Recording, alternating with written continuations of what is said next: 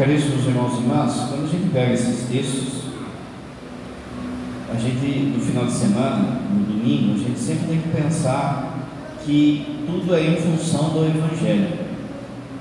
De forma que a igreja monta a sua liturgia a partir do Evangelho do dia. E é assim que é escolhida a primeira leitura, que tem um elo profundo sempre com o Evangelho. E assim também o Salmo e daí a segunda leitura. O Evangelho é o centro, e depois a primeira leitura, que dá o vínculo, o Salmo e a segunda leitura.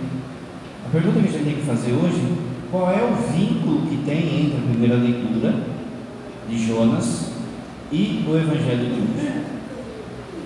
O vínculo é a prontidão diante do Kairos, a prontidão diante do tempo da graça. Tanto na primeira leitura quanto no Evangelho, teve chamado, e desse chamado brotou uma prontidão diante da graça. Para entender bem, a primeira noção que a gente tem que entender é a noção do tempo. O que de fato é o tempo? Tem um escritor, um filósofo da Grécia, chamado Aristóteles, que vai influenciar muito a igreja, de nosso especial São Tomás. Ele vai definir o tempo assim: o tempo é a marcação da mudança marcação da mudança. Você estava aqui, você veio para cá, você mudou. Se mudou, teve tempo. Esse tempo que a gente passa, que a gente vive aqui, recebeu um nome. O tempo nosso é o tempo chamado de Cronos. Cronos, daí vem cronômetro cronológico. É o tempo dessa sucessão de dias, de minutos, de horas. A partir, lógico, de uma convenção e também toda a questão do Sol, da rotação da Terra e tal e coisa, mas acima de tudo é esse tempo nosso, marcado por minutos, por dias, meses, ontem, hoje, passado, presente, futuro. Esse é o tempo cronológico. Existe um outro tipo de tempo, mas que não é bem um tempo, porque é justamente algo fora do tempo. Pode ver como isso? Deus. Deus não está sob a ação desse tempo nosso. Deus está fora desse tempo. Todas as coisas no cronológico, elas têm começo e vão ter fim. Um outro filósofo chamado Vídeo vai falar assim: tempo devorador de todas as coisas. Ou seja, tudo aquilo que você está enxergando, o tempo vai consumir. Só que Deus não é consumido. Só que Deus não está nesse tempo. Então Deus está acima do tempo. Deus não tem começo. Deus não tem fim. Então, entre aspas, o tempo de Deus, que não é um tempo, é aquilo que a gente chama de eternidade. Deus é um seu ser eterno, com E maiúsculo. Presta atenção nesse detalhe. Deus é eterno, essa eternidade com E maiúsculo significa que só Ele é assim, só Ele é eterno com E maiúsculo. Santo Agostinho, ele vai dizer que a primeira coisa que Deus cria foi o tempo. De forma que quando Deus criou o tempo, ele olha para a história do homem, para o tempo todo, para o primeiro dia e o último dia, na palma da mão dele. Todo o como se fosse uma régua que cabe na mão dele, de forma que ele enxerga tudo como se fosse o presente para ele.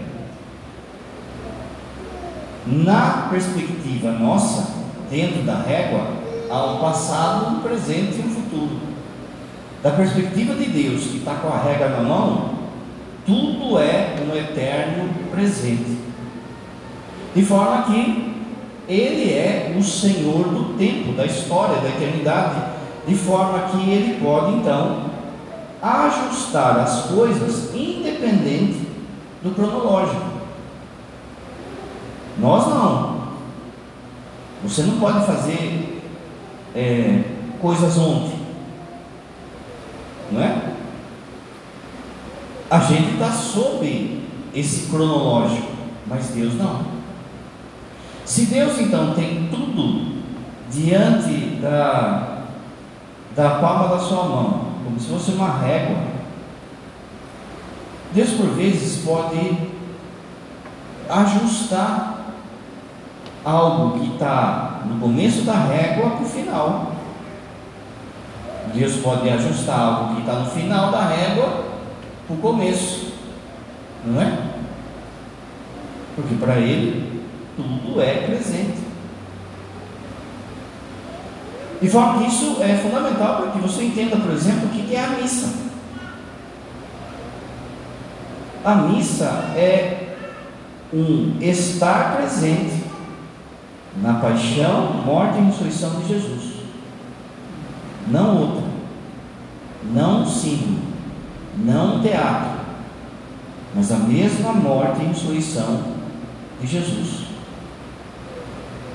Quando o padre então levanta a hóstia, levanta o cálice, quando termina de celebrar, quando termina de falar as palavras da consagração do cálice, o padre fala assim: fazer isso em minha memória. Mas aqui é um termo designado pelo povo judeu, chamado zikaron, que quer dizer memorial. Estar presente na coisa. Não é simplesmente lembrar, mas é estar presente. Você se vê naquilo que está acontecendo.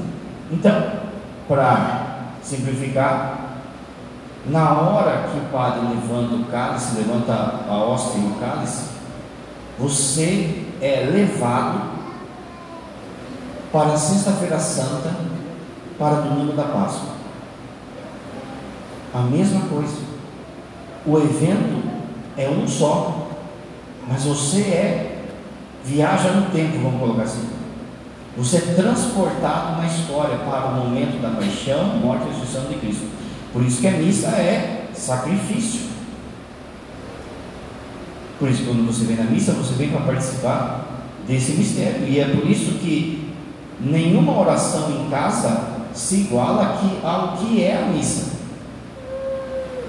Porque a missa é o próprio sacrifício de Cristo que você participa. Quando termina a consagração, você responde isso. Talvez você não se atentou mas talvez, mas você responde isso pela fé.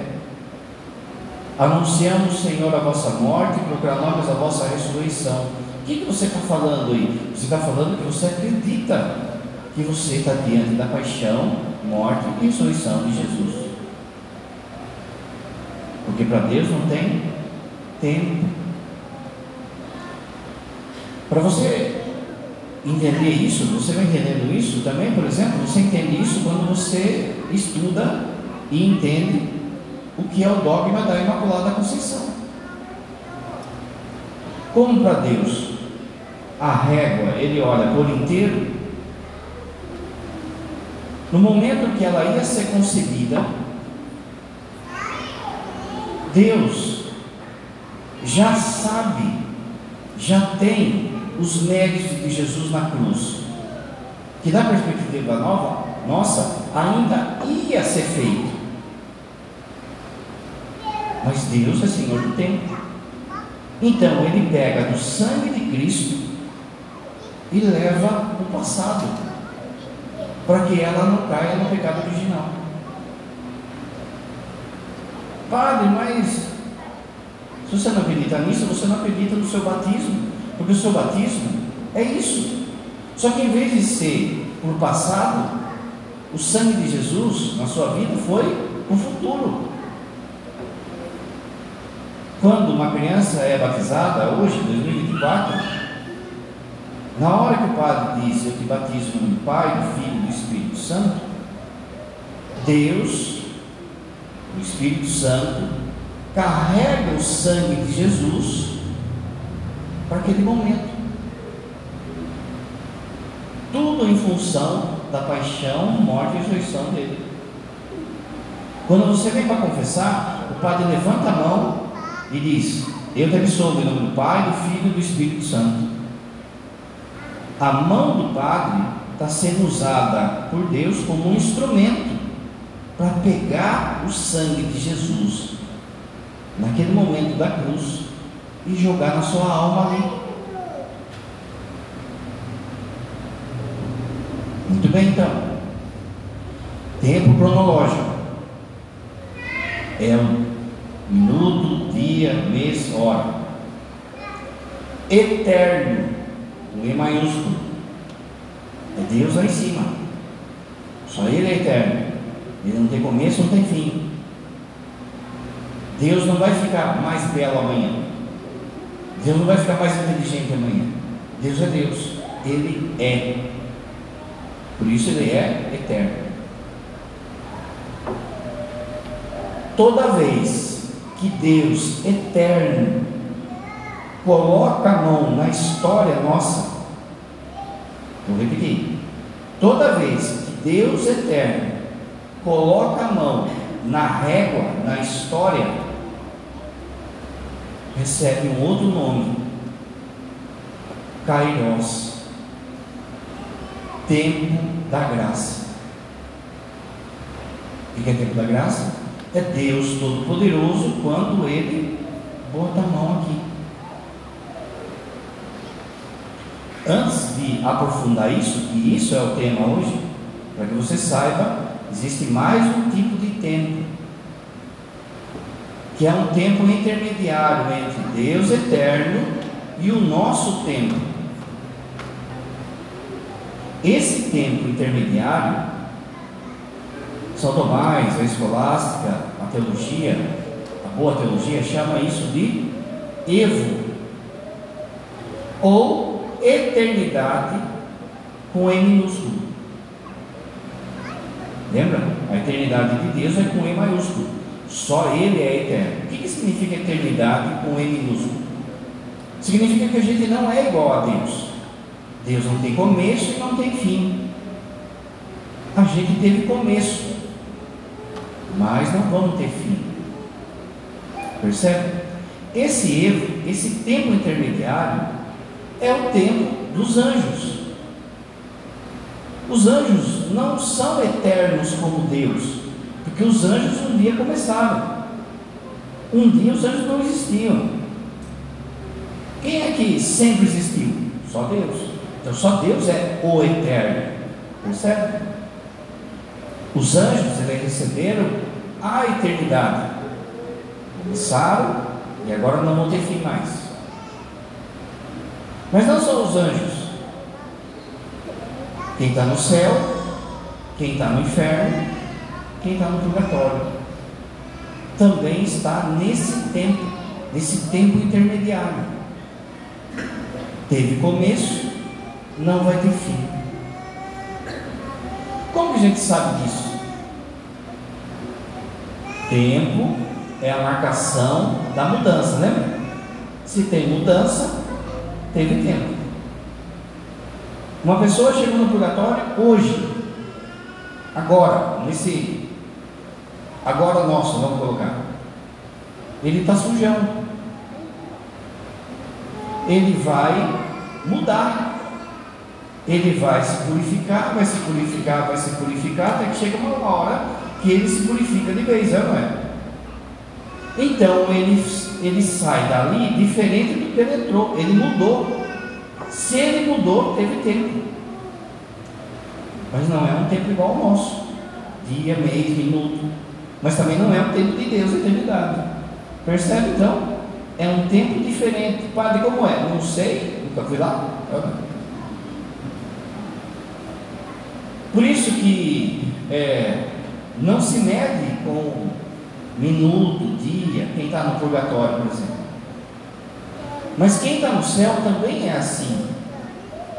Quem está no céu, olha que coisa isso, passa por uma constante mudança de felicidade. Uma constante mudança de felicidade. Ou seja, a cada instante ela vive a felicidade de modo infinito e eterno que é Deus.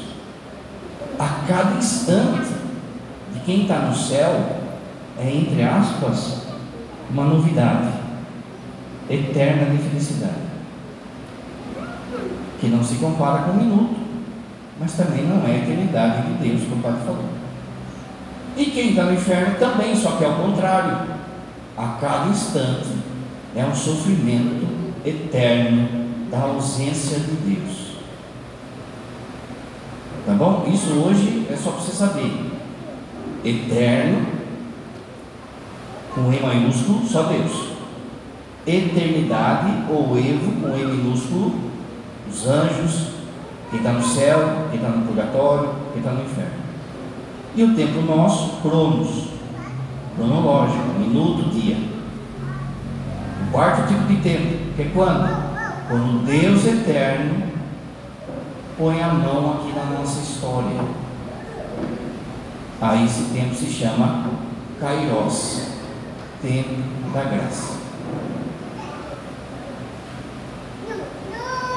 Olha só para você entender a segunda leitura. A segunda leitura está dizendo aquilo que o Padre falou. Todas as coisas vão passar. O tempo devora tudo. Eu digo, irmãos, o tempo está abreviado. Pois a figura deste mundo passa. Percebe? O Evangelho começa, Jesus começa falando o quê? Completou-se o tempo. Agora chegou o tempo oportuno. Agora chegou o tempo da graça. O reino de Deus está próximo. Por isso, convertei-vos. Na carta aos Gálatas, no capítulo 4, é dito assim: na plenitude dos tempos, Deus enviou o seu Filho. Vamos entender. Toda vez que Deus coloca a mão aqui na régua, é Kairos. Certo? É tempo da graça. Mas só que chegou um momento em que ele não pôs a mão. Ele veio aqui. Ele entrou na régua ele quis se fazer semelhante a nós. Ele quis viver sobre minuto, dia, hora. Ele nasce como uma criança, se desenvolve como menino, como adolescente, como um jovem, como um adulto e morre na cruz. Ele sofre a consequência desse tempo nosso. Para quê? Para que a gente possa participar do tempo dele. Quando ele vem ao nosso encontro, no Evangelho, na palavra, na Eucaristia, no pobre, é tempo da graça. É Deus vindo até nós e nos resgatando do peso que é essa régua. Por quê? Porque se não tivesse isso, gente, a vida seria um desespero. Porque todo mundo aqui caminha para o abismo. A cada instante que passa, esse cronos nos devora. A cada instante que passa, a régua nos devora. De forma que a cada instante que passa, você está envelhecendo, adoecendo e morrendo. E se só tivesse a régua, era morreu e acabou. Mas não tem só a régua. Alguém que fez a régua entrou dentro da régua, entrou no cronológico para pegar você. Toda ação de Deus que busca te, te pegar é kairos, é tempo da graça.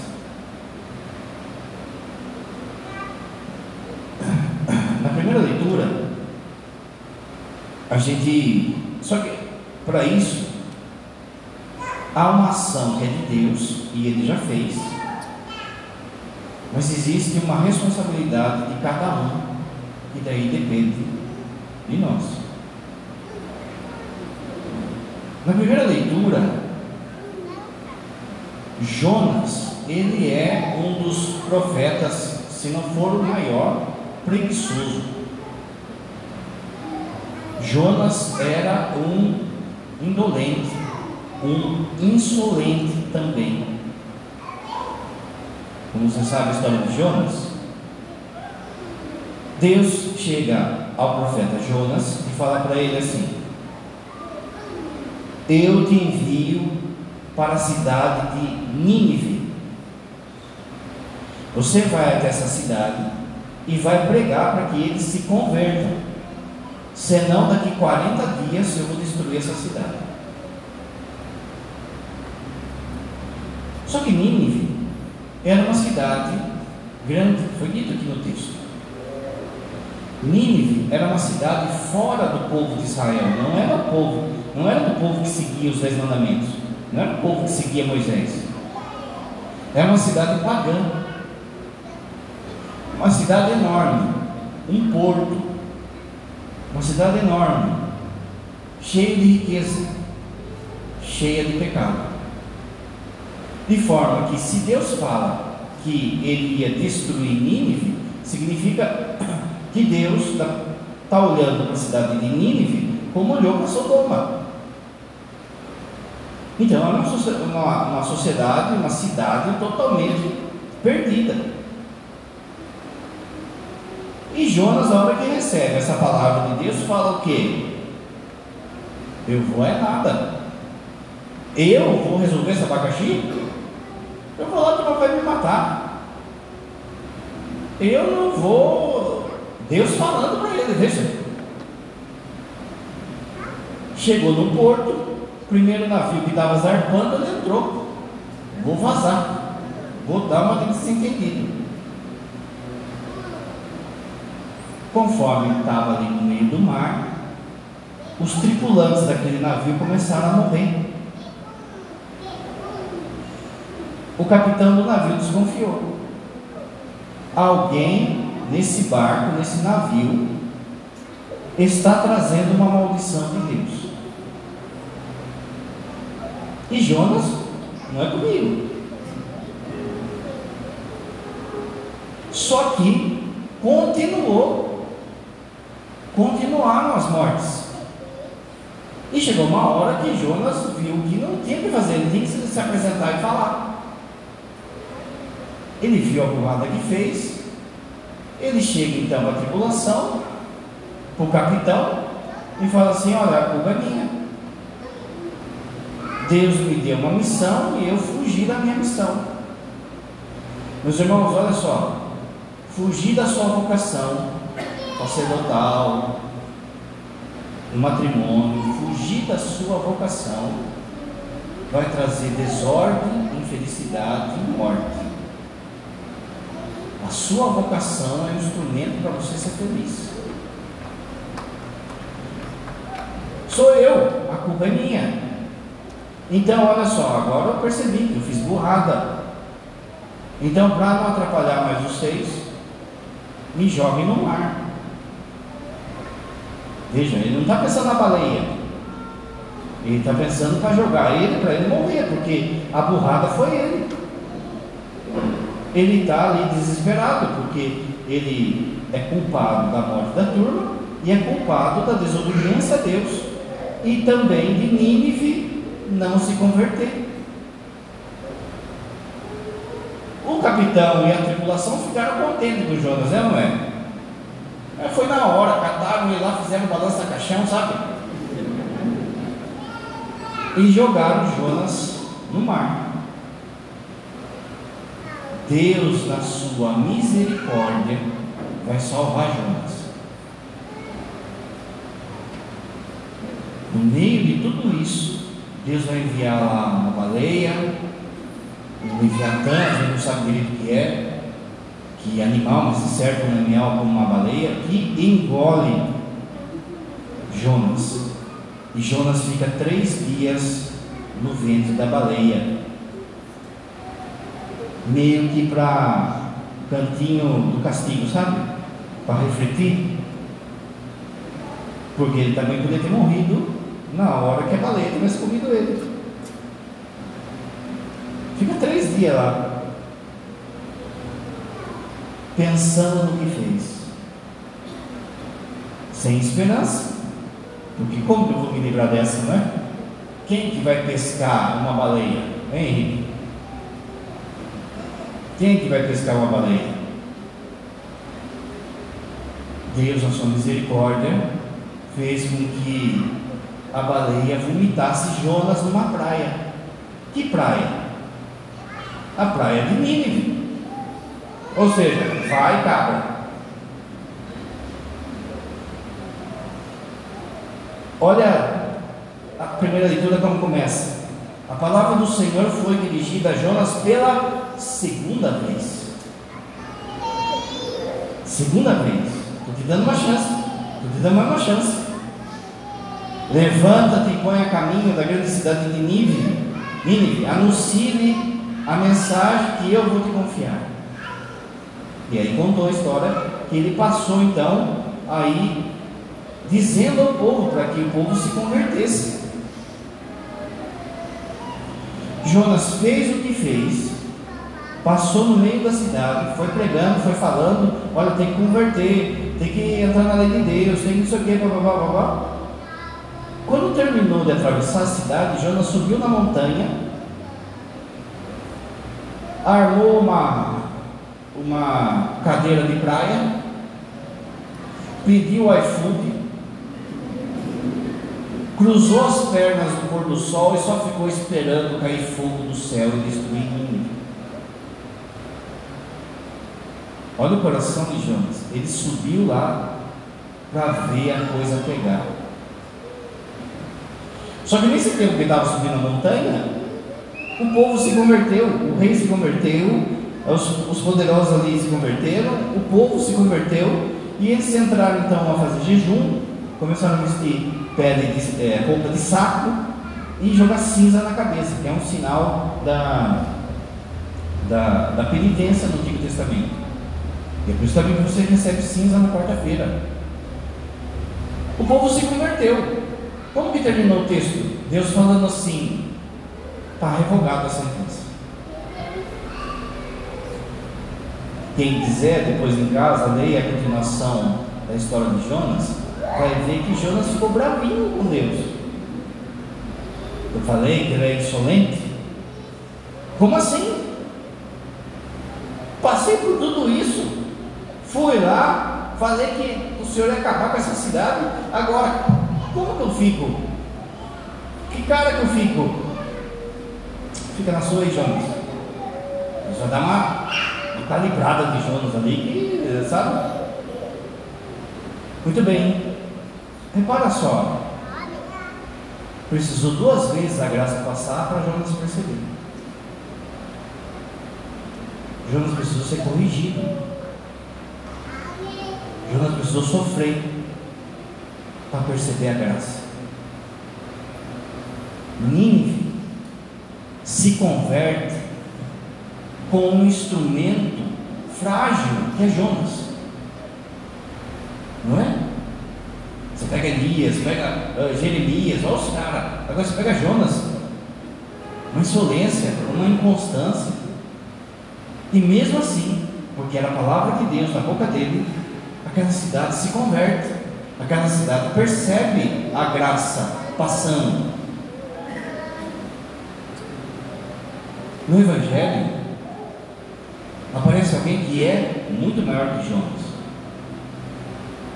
é um instrumento perfeito da graça de Deus porque ele é a graça encarnada, ele é o Kairos que se fez homem. Nesse texto do Evangelho, os quatro primeiros discípulos, eles acolhem a graça. Mas no decorrer do Evangelho, você sabe, muita gente não vai aceitar. Repare então, no Antigo Testamento o instrumento é fraco, que é Jonas, mas a cidade escutou e se converteu. No Novo Testamento tem um instrumento que é perfeito. Alguns se converteram, outros não. Isso significa o quê? Que tem uma parte que é sua.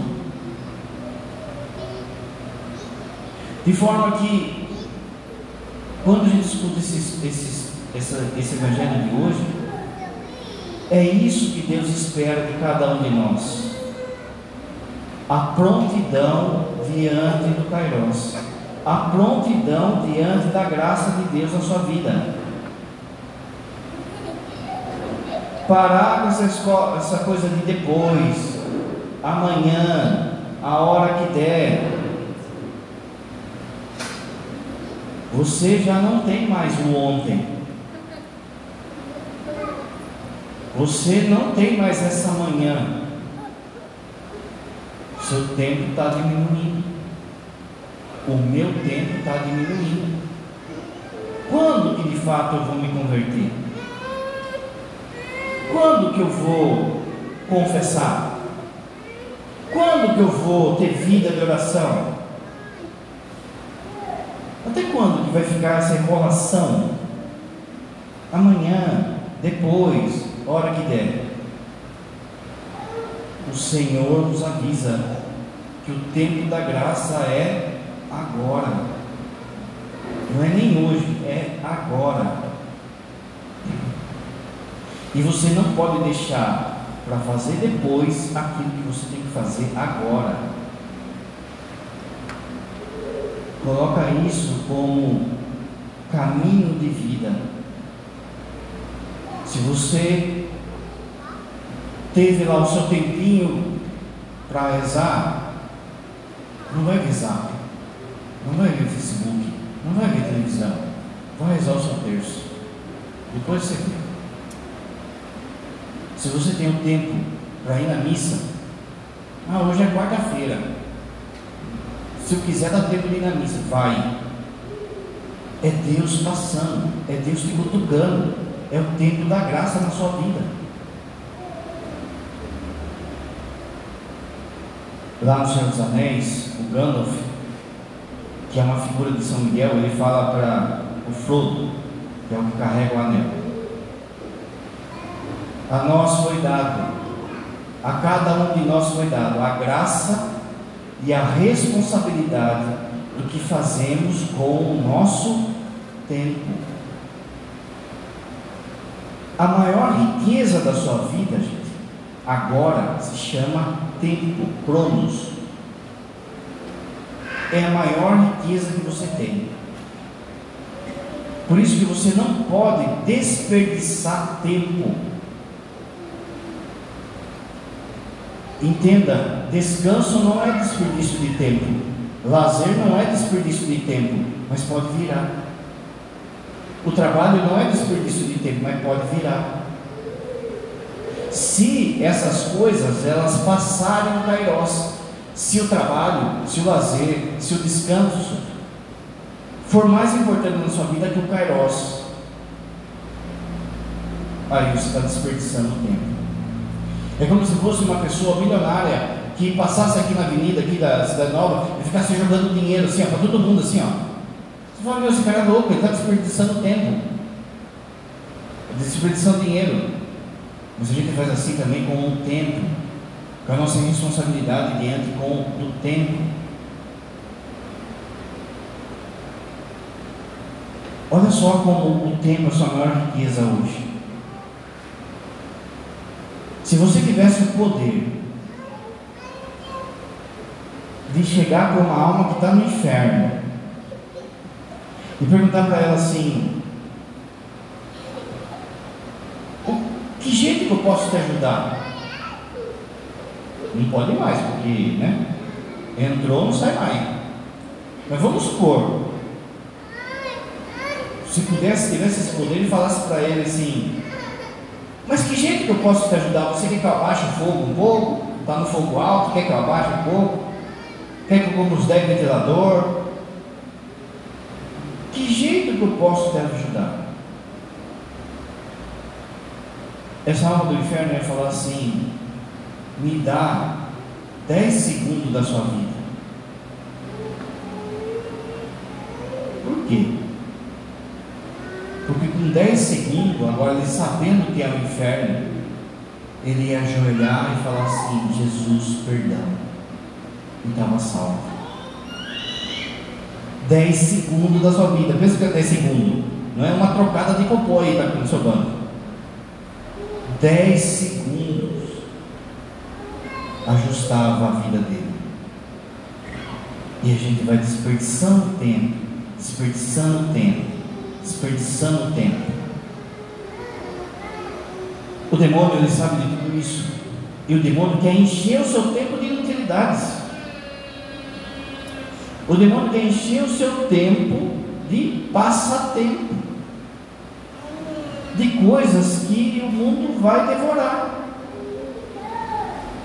Padre, então é, eu tenho que ficar 24 horas rezando? Não. O seu tempo tem que estar em função do Kairos. Se você vai trabalhar, você tem que pensar assim: Deus vai passar hoje no meu trabalho. A hora que ele passar, eu tenho que pegar. Eu tenho que pegar essa graça. Deus vai passar na hora que eu descansar. Deus vai passar na hora que eu estiver assistindo futebol. Deus...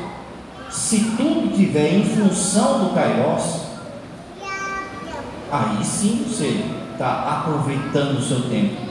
Mas se formos simplesmente aproveitar o tempo, gastar o tempo, curtir a vida, vai ser devorado.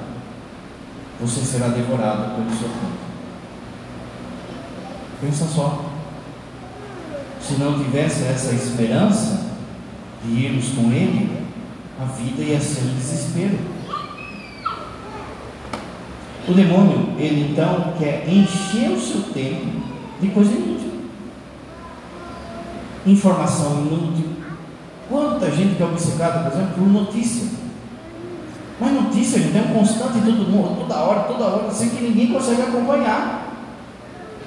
Hoje em dia, uma das causas que esse povo está tudo doido é esse monte de informação que a gente tem na nossa cabeça. Que informação é diferente de raciocínio. Vai bombardeando você de informação de forma que não dá para absorver, não dá para ruminar e não dá para pensar o que, que, eu faço com isso. Não, eu tenho que ter é, informação do momento, a informação do momento o demônio vai enchendo a gente de inutilidades.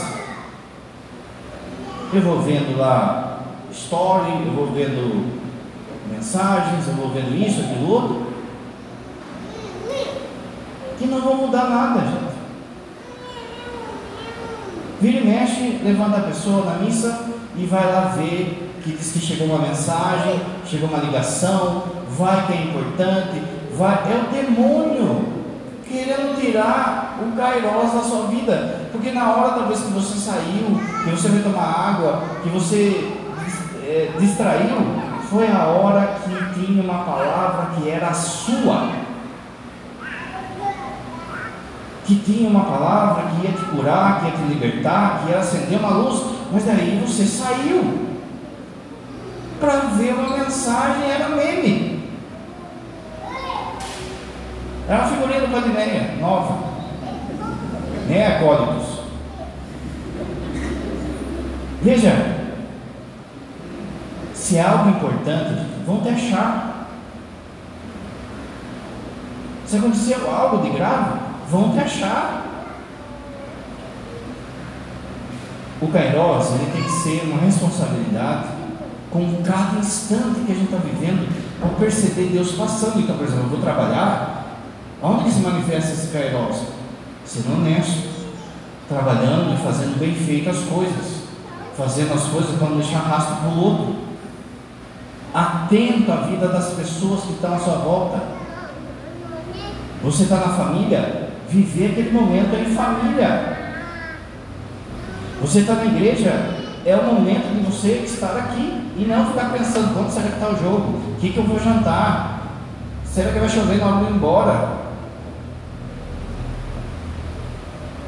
Repara que o demônio ele fica colocando então interferência no Kairos. Microfone falha. Você está lá atento. Você está entendendo e de repente seu coração começa a pegar fogo. E daqui a pouco a sua vizinha que está aí no seu, seu banco fala assim, viu que hora que é? Pronto, já quebrou. Já quebrou o Kairos. Perceba então o quanto que ele tem responsável diante de Deus que está passando na nossa vida. A Jonas foi dada uma segunda chance. Para mim, acho que já foi dada umas 200 chances. Mas você também, né? Você sabe disso. Cada vez que você vem conversar, é uma segunda chance, é uma terceira chance, é uma quarta chance. Só que uma hora vai acabar. E se for hoje? E se for amanhã? Tem gente que não vai chegar no fim do ano. O louco, padre, você está agorando a gente? Não. Ou estou falando bobeira? Quanto tempo você tem o demônio coloca na nossa cabeça que a gente vai viver até 100 anos. E se não for? Aqui vale muito a conversão de Santo Espírito, né? Santo Espírito era um soldado romano, o coração dele já estava queimando, já estava ardendo de desejo de Deus, mas sempre depois, depois, um dia ele estava com a convicção de pedir batismo, e de repente aparece um corvo. E esse corvo começa a grasnar. E quando ele grasnava, Santo Espírito entendeu que ele estava meio que falando, cras, cras, cras, que significa amanhã, amanhã, amanhã. E aí você pega na imagem do Santo Espírito, o que, que tem? Ele com a cruz está escrito hoje. Hoje. É hoje. Hoje tem que ser a virada de chavinha da sua vida. Não importa se você tem um mês, um ano, cem anos para frente. O que importa é como você vai viver esse tempo de hoje em diante. O bom ladrão, bastou cinco minutos, ele agarrou a graça e falou: Meu, é agora. Lembra-te de mim quando entrares no teu reino. Cinco minutos. O outro do lado não quis. Tinha o mesmo tempo que ele. Não quis. A nós foi dada a graça e a responsabilidade daquilo que fazemos com o nosso tempo. Creio, Pai Todo-Poderoso.